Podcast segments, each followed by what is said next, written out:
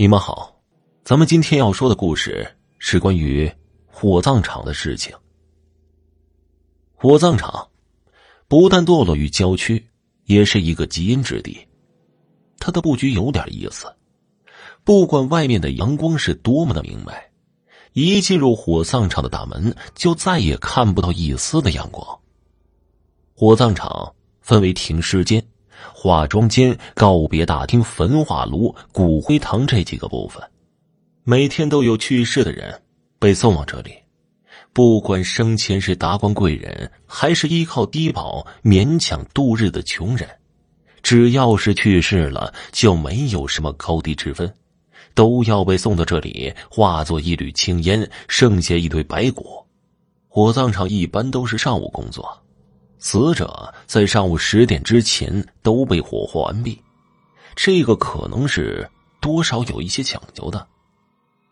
火葬场一天被送来的人，不分男女老少，只要没有了生命体征，就都得被送到这里，走完他们人生的最后一个路程。在这里工作的都是殡葬专业毕业的，有些化妆师还是一些年轻漂亮的小姑娘，他们。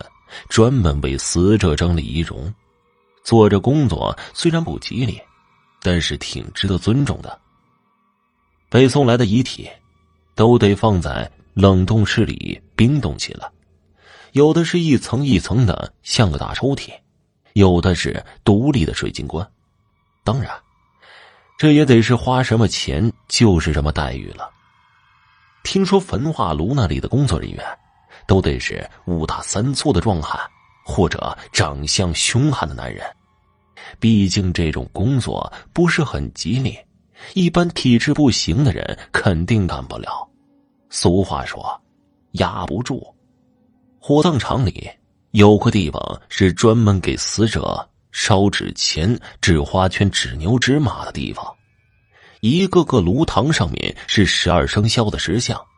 死者生前是什么生肖，就去哪个生肖底下去烧。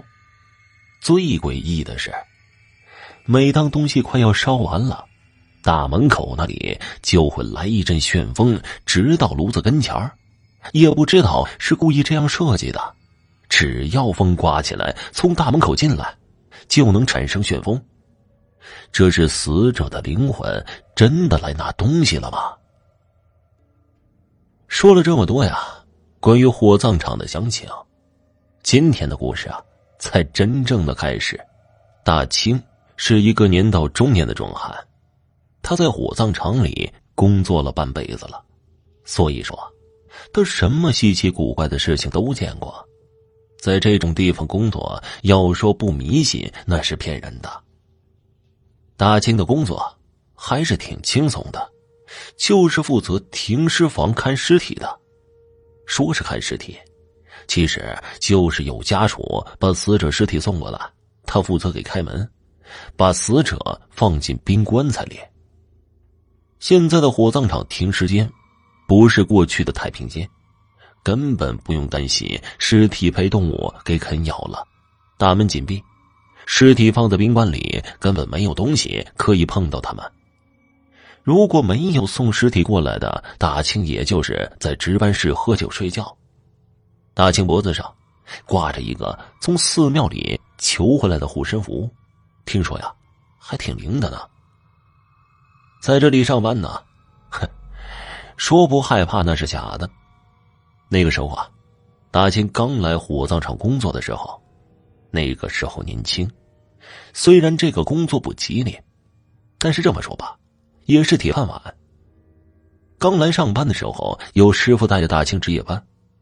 那个时候的停尸间和现在比有些落后的，在一个大房子里点着长明灯，尸体一排一排的放在那里，蒙着白布。所以啊，那个时候值夜班就是巡逻，害怕尸体被老鼠给啃咬了，到时候人家家属该不高兴了。有一天。本市的煤矿发生了瓦斯爆炸，这一下能死了上百名矿工。几天的时间内，停尸间送来的都是矿工的尸体，这一下可忙坏了火葬场的工作人员。因为谈不成赔偿问题，尸体就不能及时火化。这一下呀，停尸间的尸体就放不下了。最后没办法，火葬场的领导决定了找一间空房子摆放矿工的尸体。大清和师傅就得轮流的巡逻。这些矿工因为是工作时间死的，他们的脸上黑乎乎的煤灰掺杂着血，有的四肢已经断了，还有根本就没有头的，反正是什么凄惨的样子都有。因为还不能火化，整容师也还没有对这些矿工的尸体进行仪容的整理。这一晚。大清跟着师傅看完了这边看那边，可忙坏了他们师徒两个人。没办法，谁让矿上出了这么大的事故呢？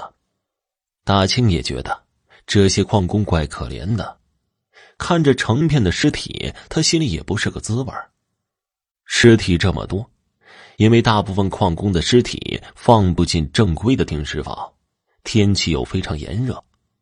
火葬场安排大清师徒两个给尸体地下放上冰块，因为怕有细菌造成瘟疫，还得不定时的给尸体进行消毒处理。大清说：“整个停尸间散发着一股尸体腐烂和消毒水掺杂在一起的难闻气味，戴着口罩都能让人作呕。”这一夜，可把两个师徒给忙活坏了。到了下半夜，又该去给尸体消毒了。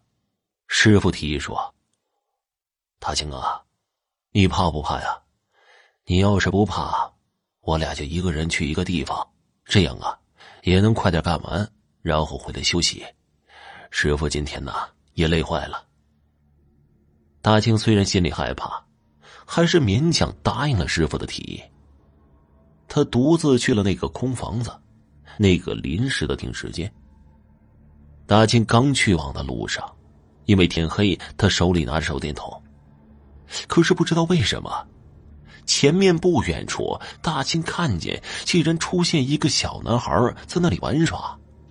那个小男孩穿着红肚兜，在那里跳来跳去的。可是当大清走近一点的时候，这个小男孩居然消失不见了。大清以为是自己太累了，眼睛看花了。等他到停尸间门口的时候，更恐怖惊悚的还在等着他呢。大清刚刚到停尸间的门口，就听见里面不太安静，以为是进去动了呢。他趴在门上仔细听，这一下可把他给吓坏了。只听见停尸间从窃窃私语到鬼哭狼嚎，冤死的矿工们在大声的哭泣，他们想回家。不愿意待在这里，呜呜的哭泣声非常的瘆人。大清吓得手电筒都扔掉了，掉头就跑。跑到值班室的时候，就直接晕了过去。师傅怎么叫他都不醒。当天夜里，大清就发起了高烧，他病了，病了好久都不能来上班了，一直昏迷不醒，嘴里还说着胡话，什么“别过来，救命啊”。他的家人想到大清可能是中邪了，后来还真请了一个道士看好了大清的病。病好了以后，又去寺庙，又是烧香又是拜佛的。那个年代工作都是固定的，没有什么临时工可以做。大清也畏惧了火葬场的工作，可是没办法，他不去就得失业了。为了有口饭吃，还是坚持去上班了。他的寺庙求了一道灵符，放在香囊里当做护身符，挂在脖子上保他平安。就这样，大清在火葬场又开始了大半辈子的工作。好了，这个故事就讲完了，感谢您的收听。